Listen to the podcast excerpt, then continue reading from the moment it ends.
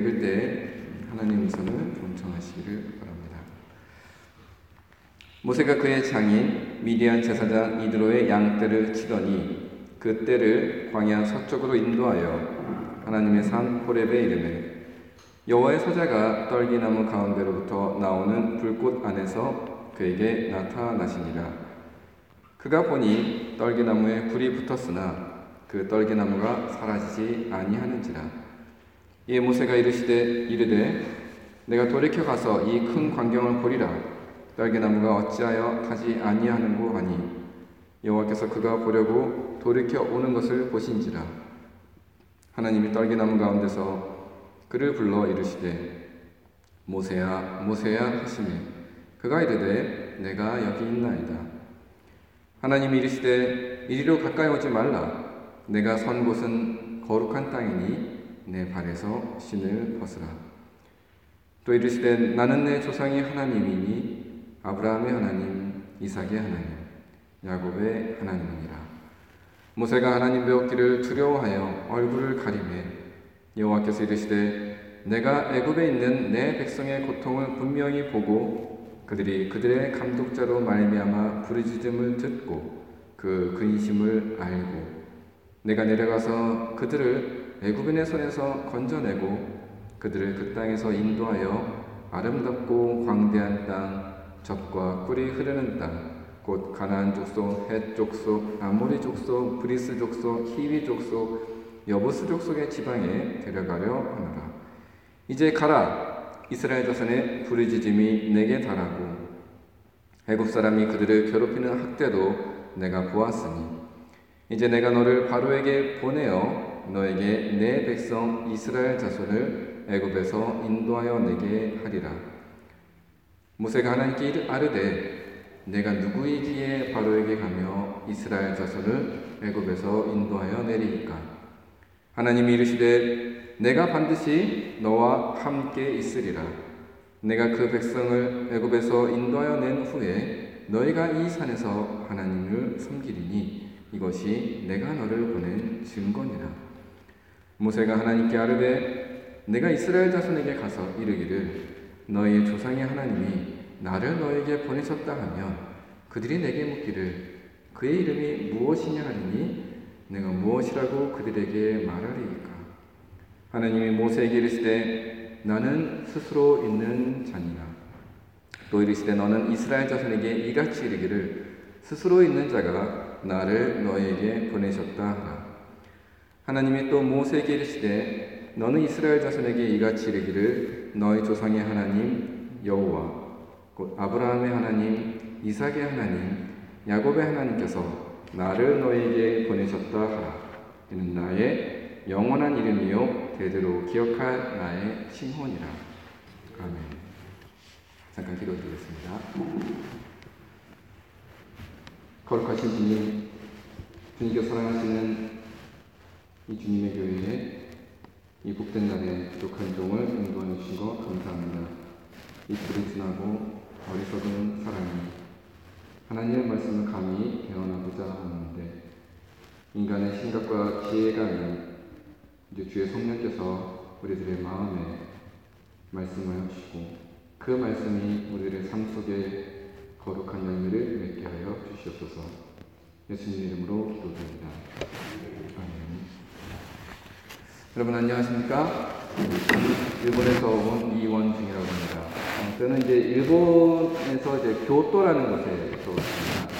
교토는 이제 어, 동경하고 오사카 뭐 여러 큰 도시가 있는 중에서 오사카가 가깝고 일본에서는 이제 주 8세기서부터 1868년까지 일본의 수도로 있었던 어, 굉장히 유서 깊은 도시입니다. 거기서 이제 제일이라는 기독교회는 제가 속해 있는 그 대한민국의 장로를 신성 목사님 같은 총회에 파송, 선교사로 파송되어서 같은 선교협력교회인 제1교회, 일본에 있는 한인교회인데 그 일본에 있는 한인교회는 어, 유학생들도 있고, 그 다음에 일본에서 태어나신 동포들도 있고, 또 일본 분들도 있고, 이렇게 이제 어, 함께 현신하는 그 교회 가운데 교토 동산교회는 가정교회에서 9년 지금은 이제 그 도시샤 대학이라고 이 일본에서 가장 오래되고 가장 큰 기독교 대학 중에 하나인데 그 기독교 대학 안에는 신학과에서 연구원으로 어, 일을 하면서 있습니다. 그 신성한 목사님 때는 제가 이제 학생 시절 때부터 신학교 시절에서부터 많은 신세를 졌고 또 오늘이 이제 신년 첫 예배잖아요. 대단히 분일교회로서는 뜻깊은 예배인데 이 신년 첫 예배를 음, 20년 근 20년 만에 만나는 후배 목사한테 공단을 이제 맡기는 게 굉장히 쉽지 않은 일이고 정말 괜찮겠습니까? 몇번 확인을 할 정도 였는데 그 귀한 자리를 예, 마련해 주셔서 저는 감사합니다. 어, 제가 섬기던 그 교도 동산교회라는 교회는, 음, 이제, 일본인 그 사는, 서민들이 사는 조그만 집, 위아래 합해서 한 7평 정도? 그러니까 2층 집인데, 위아래 합해서 17평이요. 따로따로. 조그만 집을 한 20명 정도 모여서 같이 예배를 드리고 있습니다만, 어, 이제 유학생들이 많았고, 자기가 교토가 이제 대학교식이거든요. 이제 일본에서 그 넘버 원, 투를 다투는 얼마 전에도 이제 노벨상을 배출하는 교토 대학입니다. 제가 일하고 있는 도시아 대학에서 사립 대학에서도 유명한 대학인데 어쨌든 이제 여러 대학들이 많다 보니까 그 유학생들이 많아서 유학생들도 어, 유학생이지만 이제 일본에 정주하고 있는 한인들 그리고 또 일본인들 그렇게 이제 예배가 있어서 일본인 예, 일본어 예배가 있고 또 한국어 예배가 있고 그렇게 예배를 드렸습니다. 근데 이제 다 청소년들 유학생이었기 때문에 여기에도 이제 유학생들이 많이 계셨는데 아, 오기 전에 이제 신상 목사님하고 교회 형편에 대해서 조금 이야기를 들었는데 이제 공감 가는 분이 많이 있습니다. 근데 그 여러분들도 이제 유학 경험이 있거나 유학 있을 텐데 일본 유학하고 이제 미국 유학하고 한국인들에게 대단히 다른 것이 다른 것보다도 이제 종교예요. 음, 제가 알기로는 어, 유학생뿐만 아니라 미국에는 한인 커뮤니티에서 기독교, 그다음에 삶의 중심 차지하는 부분이 큰데 일본은 전혀 그렇지 않습니다. 어, 제가 이제 한 몇 년 지나니까 어떤 생각이 떠오르냐면 아, 한국에서 교회 잘 다니던 사람들도 일본에 올 때는 공항에다가 한- 예수님 두고 온다고 음, 그 말씀이 아시겠어요? 예수님 두고 이제 한- 일본에 오는 동안 모든 신앙생활하고 이제 단절이 뭐 누가 끊어서가 아니라 그냥 일본인 사람들 보통 생활 패턴 속에 교회가 들어갈 자리가 대단히 적습니다. 어, 일본은 또 유학생들한테도 그 알바, 아르바이트를 할 수 있는 기회가 있기 때문에 지금 학교를 다니고 주말 시간, 주말 시간에 대해서 아르바이트를 한다거나 아니면 밀리 공부를 한다든가 소프트웨어를 한다든가 이런 게 많고 그래서 대단히 신앙생활 하기가 어, 어렵습니다. 그 나름대로 또 이제 자신의 신앙을 성장시키고 만들어갈 수 있는 기회이기도 합니다만 어, 한국 유학이든 일본 유학이든 한국 그 미국 유학이든 간에 그래도 그런 이제 다른 점도 있겠지만 공통점이 있다면 어, 무엇보다도 무언가 목표를 세우고 그 목표를 예, 성취하기 위해서 이 자리에 와 있다라는 것이 아닌가 합니다. 물론 이전에 유학이 아닌 이제 정주, 이민 여러 가지 사업 여러 가지를 오게 됐지만 그것도 역시 자신의 고향 땅을 떠나서 이 자리에 와 계신다는 것은 무언가를 이루기 위해서 우리는 그 이루고자 하는 것을 어, 간단하게 성공이라고 말을 할수 있지 않을까 합니다. 성공을 매진하기, 성공을 하기 위해서 그 매진하기 위해서 이 자리에 와 계신 분들이 대다수라고 여겨집니다. 그런데 문제는 우리 모두가 성공하지는 않는다는 것이죠. 누군가가 성공을 했다면 그 반대편에는 반드시 실패한 사람이 있기 마련입니다. 모두가 위를 향해서 달려가지만 그 자신의 이루고자 하는 것을 이루지 못하고 밑으로 떨어지는 사람들도 있습니다. 아마 여러분들 주위에도 그런 분이 계실 수 있고 혹은 여러분 자신이 어떤 면에서는 성공했다 할지라도 어떤 면에서는 실패하고 계신지도 모르겠습니다. 오늘 우리가 읽은 성경 본문 속에서 접하게 되는 하나님의 음성을 듣고 있는 모세는 사실 실패한 인생이라고 볼 수 있습니다. 우리가 모세가 이스라엘 백성들을 이집트에서 인도하여 내왔다. 그 이스라엘 백성이 큰 지도자였다라는 선입견, 우리가 기존에 알고 있는 지식을 어, 좀 내려둔 채로 지금까지 예, 살- 살아왔던 모세의 인생을 돌이켜 보면은 참 파란만장하다고 볼 수 있습니다. 모세는 당시 노예 신분이었던 이집트의 히브리인으로서 태어났지만 정말 아, 운이 좋게도 하나님의 섭리였겠지만 아, 바깥말로 하자면 운이 좋게도 이집트 공주의 양자가 되어서 왕자의 신분을 갖게 되었죠. 그리고 왕자로 성장하게 됩니다. 그렇지만 자신이 원래 노예였던 히브리 민족이다라는 것은 본인도 알고 있었고 그로 인해서 성년이 되었을 때 자신의 동족 히브리인을 구하기 위해서 이집트인을 죽이는 일도 서슴지 않았습니다. 그러나 그것은 사람을 죽인다는 것은 그때나 지금이나 큰 범죄였기 때문에 자신의 목숨을 건지기 위해서 이집트로부터 도망쳐 나옵니다. 그리고 도망쳐 나온 것이 바로 오늘 이야기의 배경이 되는 광야의 미디안 광야입니다. 그는 이 광야에서 어, 좋은 사람도 만나고 결혼도 하고 어, 아이까지 낳았습니다. 하지만 당시 초강대국이었던 이집트의 왕자가 세상 부러울 것 없는 삶의 최정점에 서 있던 사람이 이제는 아무것도 아닌 사람이 되고 말았습니다. 이집트의 영광과는 비교조차 할 수 없는 미디안 광야에서 그는 아마도 큰 한과 아쉬움이 있었을 것 같습니다. 출애굽기 22장 22절에 보면은 그가 아이를 낳고 그 이름을 게르솜이라고 짓습니다. 그 뜻은 게르솜이라는 이름의 뜻은 우리말 성경에서는 내가 타국에서 나그네가 되었다라고 옮기고 영어 NIV 성경에서는 I've become an alien in foreign land라고 되어 있죠.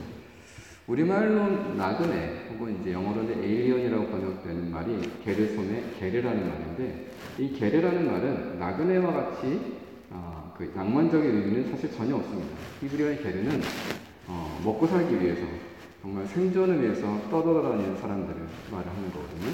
그렇기 때문에 나그네라는 말보다는 우리식으로 말하면 떠돌이 혹은 장돌뱀이 예, 그 말이 더 어울릴 것입니다. 그리고 솜이란 말도 타양이라는 좀 낭만적인 그런 것보다도 거기라는 뜻이거든요. 거기 그 땅에서. 그러니까 여전히 내 땅이 아닌 나의 곳이 아닌 그 땅 에서 내가 떠돌이가 되었다. 떠돌이다라는 것을 자기 아들의 이름으로 정합니다. 아마 여기에서 그의 서름, 아쉬움, 한이 얼마나 컸을까라는 것을 짐작할 수 있습니다. 그 이후로 여러 해가 지나서 모세는 양치는 일을 하고 있습니다. 그런데 우리는 또 이제 시장성경의 영향을 받아서 우리의 목자들입니다. 양, 우리가 양이고 예수님이 양치기다라는 것 때문에 양치기에 대해서 좋은 이미지를 갖고 있는 분이 적지 않으리라 생각됩니다만 양치는 일 해보신 분안 계시죠? 네, 저도 물론 안 해봤습니다만 그 신약시대에도 양치기는 존경받는 직업이 절대로 아니었습니다. 그리고 구약성경 어, 창세기 46장 3절 4절에 의하면은 이 양치는 일이라는 것은 이집트 사람들이 멸시하고 싫어하는 일이라고 적혀 있습니다. 근데 아까 우리가 모세가 이집트의 왕자로 성장했다고 말씀드렸습니다만 그것은 거의 이집트인으로서 교육을 받고 그 문화 속에서 성장했다는 겁니다. 그렇다면 모세 역시 양치는 일, 양치기에 대해서 그 일이 싫은 일, 그 일이 성 마- 마땅치 않은 일, 멸시하는 일이었을 거라고 여겨질 수 있습니다. 자기가 한때 싫어하고 멸시하는 일을 지금 하고 있는 것이죠. 뿐만 아니라 3장 1절에 하면은 모세가 양을 치고 있는데 그냥 양떼가 아니라 장인 이드로의 양떼라고 적혀 있습니다. 그, 그 자기 양떼도 아닌 거예요. 장인의 양떼를 치고 있다는 것은 모세가 그이 집안의 대릴 사위로 있었던 것으로 추측할 수 있습니다. 가부장적인 사회에서 왕자였던 그 사람이 이제는 대릴 사위로서 남의 양떼를 치고 있는 그런 처지로 전락하고 말았습니다. 다시 말해서 모세라는 사람은 이 시점의 모세는 어떤 식으로 생각해도 실패한 인생, 인생이라고 보는 것이 적절합니다. 이집트라는 초강대국의 왕자였다가 살인자가 되어서 도망쳐 나왔고 결국 건조한 광야에서 자기가 멸시하던 직업인 양치기로 사는 것. 출애굽기 7장 10절에 의하면 이때 모세의 나이는 80세였다고 합니다. 이 80세라는 나이를 문자적으로 받아들일 수도 있지만 어, 또그 당시 사고할 수 있기에 그보다 더 적게 볼 수도 있건 하거든요. 그렇지만 어떤 식으로 생각하든 간에 지긋한 나이인 것은 틀림없습니다. 성인, 보통 무언가를 이루고 이제는 안락을 누릴 만도 한 그런 나이. 그래서 자식 손주도 보고 그럴 나이가 이제는 여전히 남의 양떼나 치면서 자신의 인생의 끝날을 맞이하고 기다리고 있는 것입니다. 더 이상의 희망도 기대도 가질 것이 없이 이렇게 끝나도 이상할 것이 없는 누가 보아도 그리고 그 자신이 생각해도 실패한 인생이 분명합니다. 그런데 그런 모세를 우리 주님께서 오늘 부르고 계십니다. 모세는 우리 성경에는 떨기나무라고 되어 있지만 떨기나무 하면 우리가 이제 나무가 연상이 되거든요. 근데 나무가 아니라 조그만 그 덤불인데요. 여기가 건조하기 때문에 조금만 이렇게 마찰이 일어나도 이 아주 건조한 덤불에는 불이 붙기 쉬웠습니다. 그래서 이 덤불에 이제 불이 붙고 그 타서 없어지는 것은 모세가 아마 양치는 힘이 봤던 일일 것이에요. 그런데 어떤 덤불에 불이 팍 붙었는데 불이 타서 없어지는 것이 아니라 계속 불이 붙은 채로 있거든요. 신기한 거죠. 그래서 뭐냐? 하고서 이제 가까이 가서 보려는 순간 그때 하나님께서 모세를 부르십니다. 모세야, 모세야.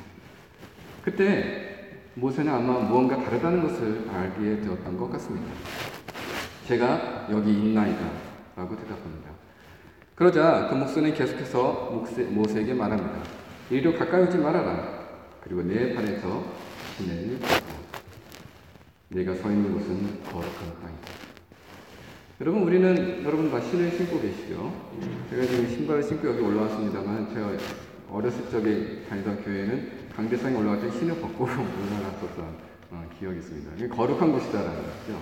근데 이제 그 이상으로 사실 이 시대에 자기가 신고 있던 신을 벗는다라는 것은 자기의 신분을 그 명한 사람에게 양보하는 어, 구체적으로 말하면은 그 말한 사람의 종 혹은 노예가 되는 것을 의미합니다. 지금 이 시점의 모세를 우리가 생각한다면 실패자로 전락한 모세가 이제는 그래도 그나마 자기 살고 싶은 대로 사는 거거든요. 자유인으로서 살고 있는데 그 신을 벗음으로 그 목소리의 주인에게 자신의 인생의 삶의 존엄과 권리를 양보하는 노예이자 종으로서 살도록 지금 명하고 계신 것입니다. 그리고 모세는 그 말씀에 순종하는 것이죠. 지금 주께서 모세를 부르시는 것은 하나님께서 모세에게 소명을 주시는 것인데 먼저 그에게 당신의 종이 될 것, 노예가 될 것을 명하시는 것입니다. 망자였다가 살인자였다가 그리고 도망자가 되었다가 떠돌이의 생의 종착점을 맞이하고 있는 모세에게 주께서는 이제 한 인격으로서의 자유와 권리마저 포기하도록 명하고 계신 것입니다. 우리가 또한 모세가 이스라엘 백성 인도했던 지도자, 영도자였다라는 개념을 제외한다면 주께서 모세에게 모세라는 사람을 부르시고 그에게 명령하시는 것 그리고 그에게 주시는 사명은 그에게 적절하지 못하다라는 것을 알 수 있습니다. 왜냐하면 하나님께서는 모세를 통해서 이스라엘 이집트의 노예가 되었던 히브리 민족을 인도하여 내신 것같거든요 그런데 여러분, 여러분들에게 있어서 적절한 지도자란 어떤 사람이겠습니까? 적어도 여러분을 잘 알고 여러분들과 함께하고 우리를 인도할 만한 신뢰가 가는 사람, 우리가 아는 사람이어야 되지 않겠습니까?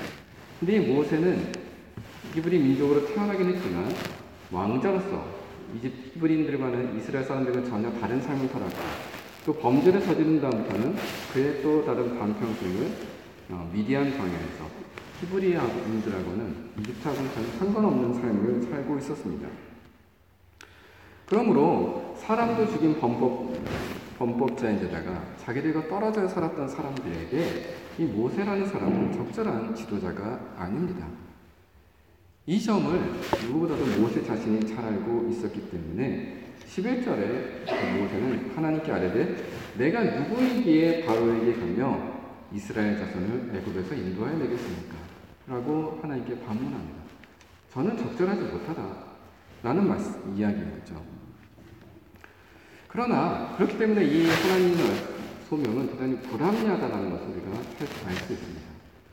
하지만 이 불합리함 때문에 우리의 하나님께서 주시는 소명, 부르심은 인간의 능력과 인간의 경험이라는 그런 인간적인 조건에 구애받지 않는다라는 것을 알 수 있습니다.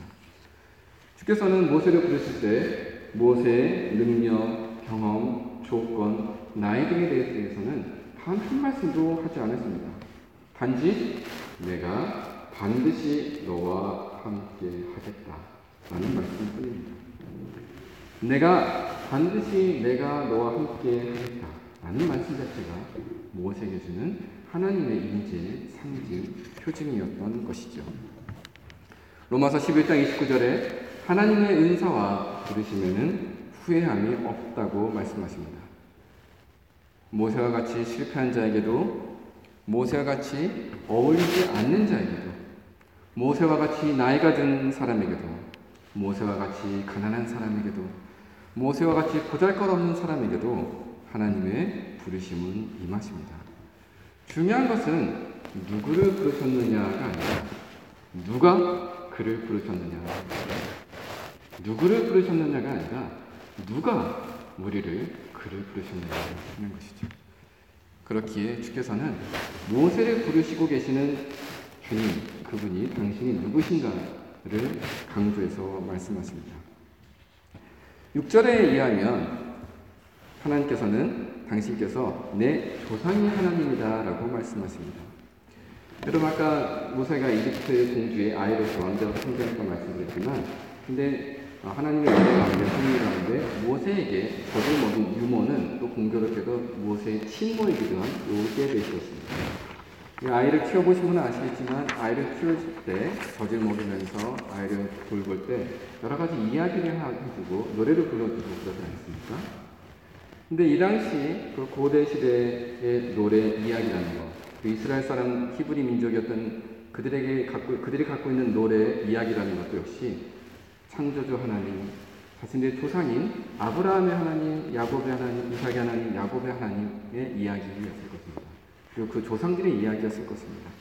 하나님께서 나는 내 조상의 하나님이니 아브라함의 하나님, 이삭의 하나님, 야곱의 하나님입니다. 라고 말씀하셨을 때 이 모세 역시 아 하고 깨달음이 있었을 것입니다. 내가 어렸을 때 내가 어렸을 때 우리 엄마가 해주시던 그분 그 조상 그 조상의 하나님이 바로 이분이구나 라는 것을 알게 되었을 것이죠. 뿐만 아니라 하나님께서는 그 조상들에게 하나님께서 이스라엘 백성들을 언젠가는 이집트로부터 인도해 낼 것이라는 약속을 주셨는데 아마 그 약속의 이야기 또한 모세는 들을 수 있었을 것입니다. 그러므로 아 이분이 바로 야곱과 요셉을 이집트로 인도하시는 하나님. 이 하나님께서 아브라함을 메소포타미아에서 인도하신 하나님. 그리고 천지를 창조하신 분 그리고 언젠가는 이스라엘 민족, 가나안 히브리 민족을 다시금 그 약속의 땅으로 인도하실 하나님이심을 알 수 있었을 것입니다. 모세는 이야기를 어렸을 적 들었을 것이며 하나님께서 당신을 일컬으시는 이 표적을 통해서 표현을 통해서 자신을 부르시는 그 목소리의 주인공이 그 하나님이심을 알 수 있었을 것입니다. 여기서 중요한 것은 여러분들도 이제 어렸을 적에 옛날 이야기를 들으면서 성장해 왔을 텐데 우리가 어렸을 때는 다 그게 그 진짜인 줄 알잖아요. 저희 아이도 그 마블 영화 아이언맨을 보고 나서 이게 자기도 언젠가 아이언맨이 되겠다고 이제 이야기를 하고 저도 뭐 어렸을 적에 얼마 전에 이제 산타 성탄절이었습니다만 오랫동안 이제 산타클로스 속아서 살아왔습니다만 그게 이제 옛날 이야기 이렇게 다 진짜인 줄 알지 않습니까? 그러나 성경의 옛날 이야기는 그냥 옛날 이야기가 아니라 우리하고 직접적으로 관련된 이야기다. 아니, 정확하게 말하면 우리들의 이야기의 다른 표현이라는 것이죠. 그것은 옛날에 그친 것이 아니라 지금의 이야기도 하고 그리고 지금의 이야기뿐만 아니라 우리의 미래의 이야기로 한 것입니다. 오늘 성경 속에서 모세가 경험하는 하나님과의 만남이 바로 그러한 것입니다. 자신이 어렸을 적 들었던 이야기가 바로 이제는 자신의 이야기가 되고 과거의 이야기가 아니라 현재의 이야기가 되며 타인의 것이 아닌 바로 자신의 현실이 되는 것입니다. 또 한 가지 그 하나님께서는 하나님의 백성과 함께 하시는 하나님입니다. 7절부터 10절까지의 내용을 우리가 여러분 나중에 좀 지그시 꼽아 꼼꼼히 읽어보면은 거기에는 엄청나게 많은 수의 동사가 있습니다. 내가 애굽에 있는 내 백성의 고통을 분명히 보고 그들의 부르짖음을 듣고 그 근심을 알고 내가 내려가서 건져내고 인도하여 데려가려 하노라. 내게 함께 하리라. 라는. 여기서 중요한 것은 하나님께서 위에서 아래로 쓱 내려다보시면서 아, 그렇게 사는구나. 니들 어렵게 사는구나. 라는 식으로 대단히 객관적으로 이야기를 하시는 것이 아니라 내가 내려가서 그들과 함께 듣고 보고 경험하여 안다라고 말씀하십니다. 7절에서 알다라고 번역된 우리말 비브리어 야다라는 말은 그것은 그냥 지식적으로 머리로서 아는 것이 아니라 경험적으로 바로 자신의 경험 속에 있다라는 말이거든요. 여러분들이 혹시 다음 주에 오늘 안 오신 분이 지난주 죽으러 오면서 이원 중이라는 사람이 여기 왔었거나 설교를 했구나라는 아마 그 사람한테 이원 중이라는 사람이 설교하는 목사구나라는 정도를 알게 될 것입니다.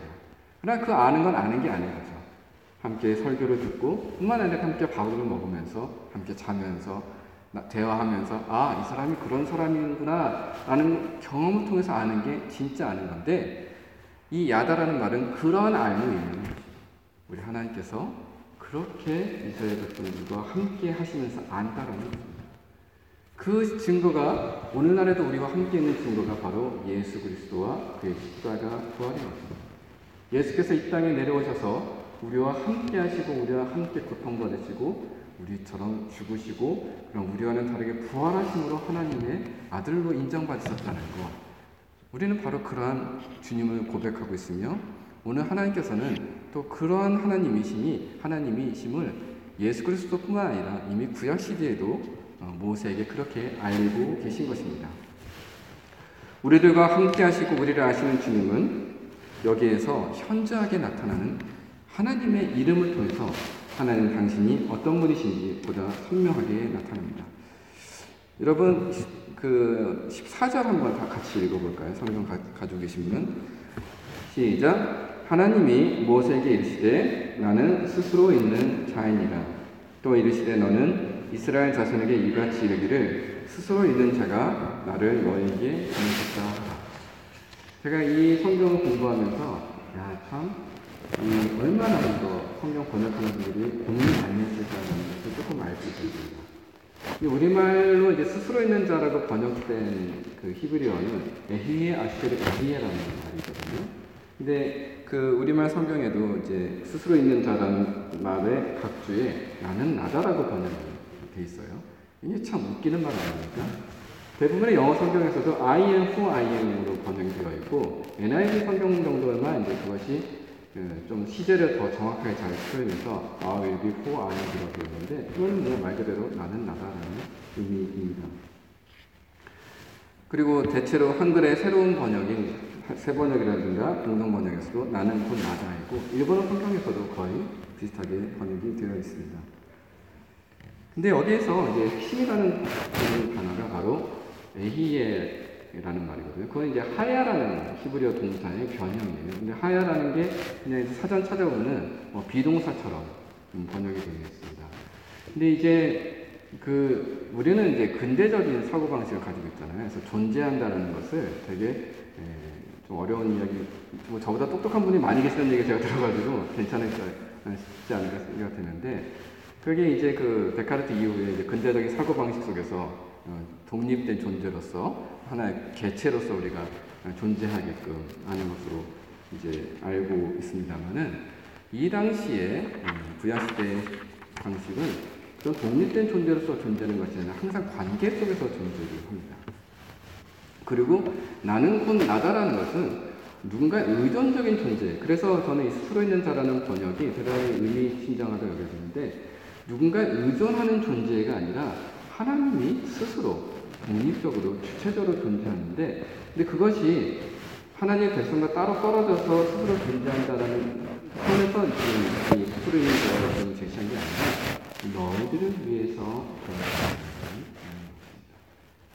그래서 그 구약 어떤 구약학자는 이, 부- 이 부분을 그가 언제든지 당신을 위해서 계시다라는 걸 번역을 하였고 유명한 구약학자인 와이터 아이로터는 구약 성서학자는 이 분야 이 본문에 대한 주석을 달면서 그 뜻에 대해서 나는 곧 나다 나는 스스로 있는 자다는 하나님의 이름에 대해서 이 이름에는 나는 진실로 분명히 존재한다.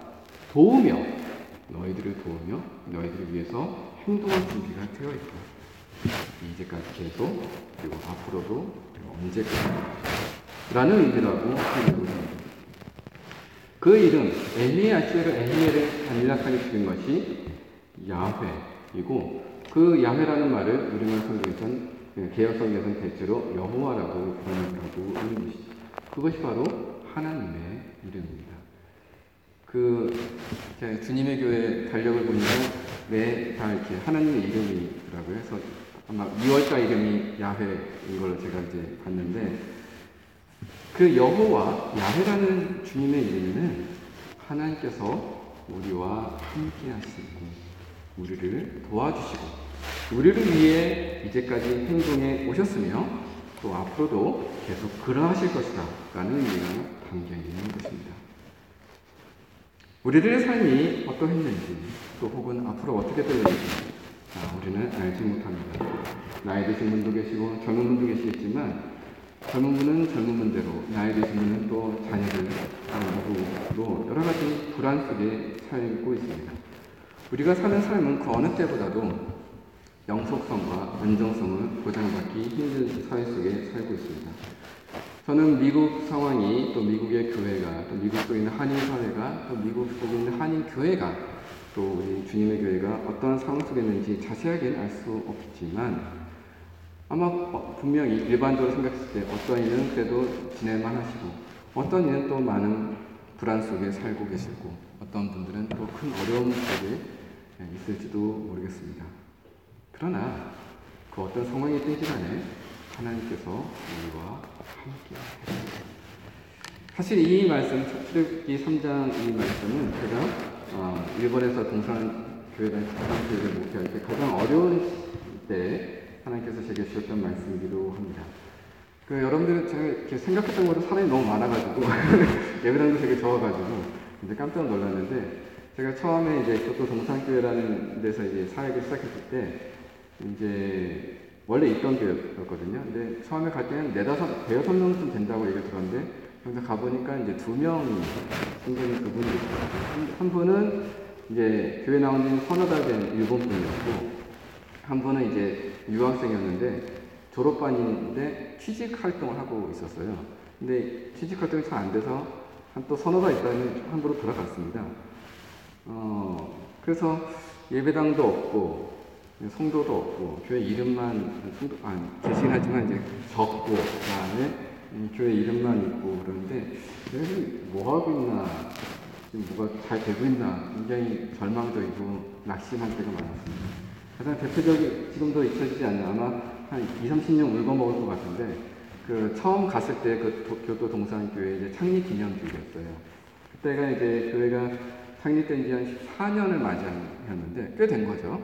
근데 그날따라 성도님들이 아무도 못 올 수 없다는 이야기를 들었습니다. 창립 기념주일인데 그래도 하나님께서 누군가 보내주지 않을까라고 했는데 정말 아무도 안 와서 이제 제가 예배드리고 그 예배당이 이제 이쪽 한 칸 정도 넓이로 따지면 이쪽 한 칸 정도 된다고 알고 그래도 꽤 넓은 거죠.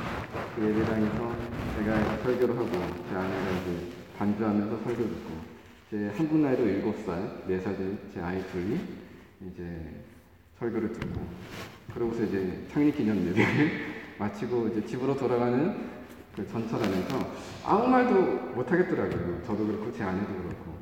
내가 지금 우리가 지금 여기서 뭘 하고 있나? 이 하는 일이 의미가 있는 것이다. 하나님께서 과연 우리를 위해서 뭘 하실려나? 내가 하나님 위해서 뭘 할 수 있나? 나는 그런 어떤 가능성도 안 보일 때 지륵처럼 어둡게 느껴질 때 하나님께서 어떤 경우를 통해서 이 말씀을 저에게 주셨습니다. 더 이상 가능성이 보이지 않을 때, 낙심될 때, 실패한 것처럼 보일 때, 인간적인 소망이 보이지 않을 때 바로 그때가 주님께서 우리를 부르시는 때입니다. 이런 내가 무엇을 할 수 있을 것인가 하고 생각할 때 그때가 바로 우리와 함께 하시는 하나님을 경험할 수 있는 때입니다. 그때가 바로 하나님의 손에 의해서 쓰임 받을 때입니다. 우리가 인정하고 인정하지 않건 하나님께서는 우리와 함께 계시며 우리를 도우시고 우리를 위해서 움직이시며 일하고 계셨고 또한 앞으로도 그러할 것입니다. 여기서 우리가 조심해야 될 것은 그 하나님을 위해서 일하시, 하나님께서 우리를 이해하신다는 것이 우리의 안녕과 우리의 복지와 우리의 번영을 위해서 일하신다는 것이 아니다라는 것입니다. 그러한 주께서 우리를 부르시는 것은 모세에게 그러하셨듯이 이 세상에 고통받는 사람, 우는 사람, 고민하는 사람, 낙심한 자를 구원과 생명으로 인도하시기 위함입니다. 제가 그 금요일 날 학회 발표를 마치고 저녁에 이제 그 여유가 좀 있어가지고 신사 신사 목사님께서 좋은 행복센터를 한번 가서 야경 한번 보라고 하시더라고요. 아주 참뭘 해야 될지 몰랐는데 정말 좋은 대원이었습니다. 그래서 그 사우스 미시건 에번이라고 하나요? 있나요? 거기를 이렇게 한 40분 정도 제 숙소에서 걸어서 올라갔다 내려왔는데 아 이게 시카고의 번영이랄까 이렇게 번화가가 이렇구나 대단히 네, 감동하면서 어, 큰 건물들 사이를 걸어갔는데 한 블록 사이마다 이렇게 전기 버너지 컵을 이렇게 흔드는 놔두면서 이렇게 도움을 바라는 분들이 계시더라고요. 아, 이게 또 미국에 있는 뭐 겉모습만 봐서는 잘 모르겠습니다만 미국에 있는 또 격차 나라는 것도 늘, 수- 아, 늘 느낄 수 있었습니다만 이 풍요로운 미국 사회에도 그러한 어둠과 그늘은 존재하고 제가 살고 있는 일본에도 물론 그런 어둠과 그늘은 많이 있습니다. 우리가 비록 일본 사, 미국 사회에서는 소수라 할지라도 우리가 하나님의 백성인 이상 하나님께서 우리와 함께 하시는 이상 우리가 하나님의 백성으로서 이곳에서 사는 동안 일해야 될 평화의 일, 정의의 일, 위로와 격려의 일, 샬롬의 일이 많이 있을 것입니다. 그러한 일은 우리가 어디에 살든 어디에서 무엇을 하든 간에 계속해서 하나님께서 우리를 인도하시고 명령할 것입니다. 그렇게 고통받고 절망 가운데 있는 사람들을 주님께서는 보고 그 신음을 들으시고 그 아픔을 알고 계십니다. 그리고 비록 작고 보잘것없어 보이지만 주님께서는 우리들을 부르고 계십니다. 그 부르심에 응답하는 저와 여러분이 되시기를 간절히 소망합니다. 기도드리겠습니다. 거룩하신 주님, 자꾸 보잘것없는 사람이 감히 거룩하신 하나님의 말씀을 어, 사랑하는 주의 백성들 앞에서 나누었습니다. 인간적인 생각을 잘못된 것이 있었다면 우리들 마음속에서 제어해 주시고 하나님의 거룩한 말씀만이 우리의 마음에 남아서 30배, 60배, 100배의 결실을 거두도록 도와주시옵소서. 주님께서 우리와 함께 하신다는 사실을 우리가 다시금 확인하고 주님의 이름에 대한 신뢰를 두며 주님 부르심에 따라서 이 땅에서 주님의 일을 잘 감당하는 우리 주님의 교회가 될 수 있도록 도와주시옵소서. 예수님의 이름으로 기도드립니다. 아멘.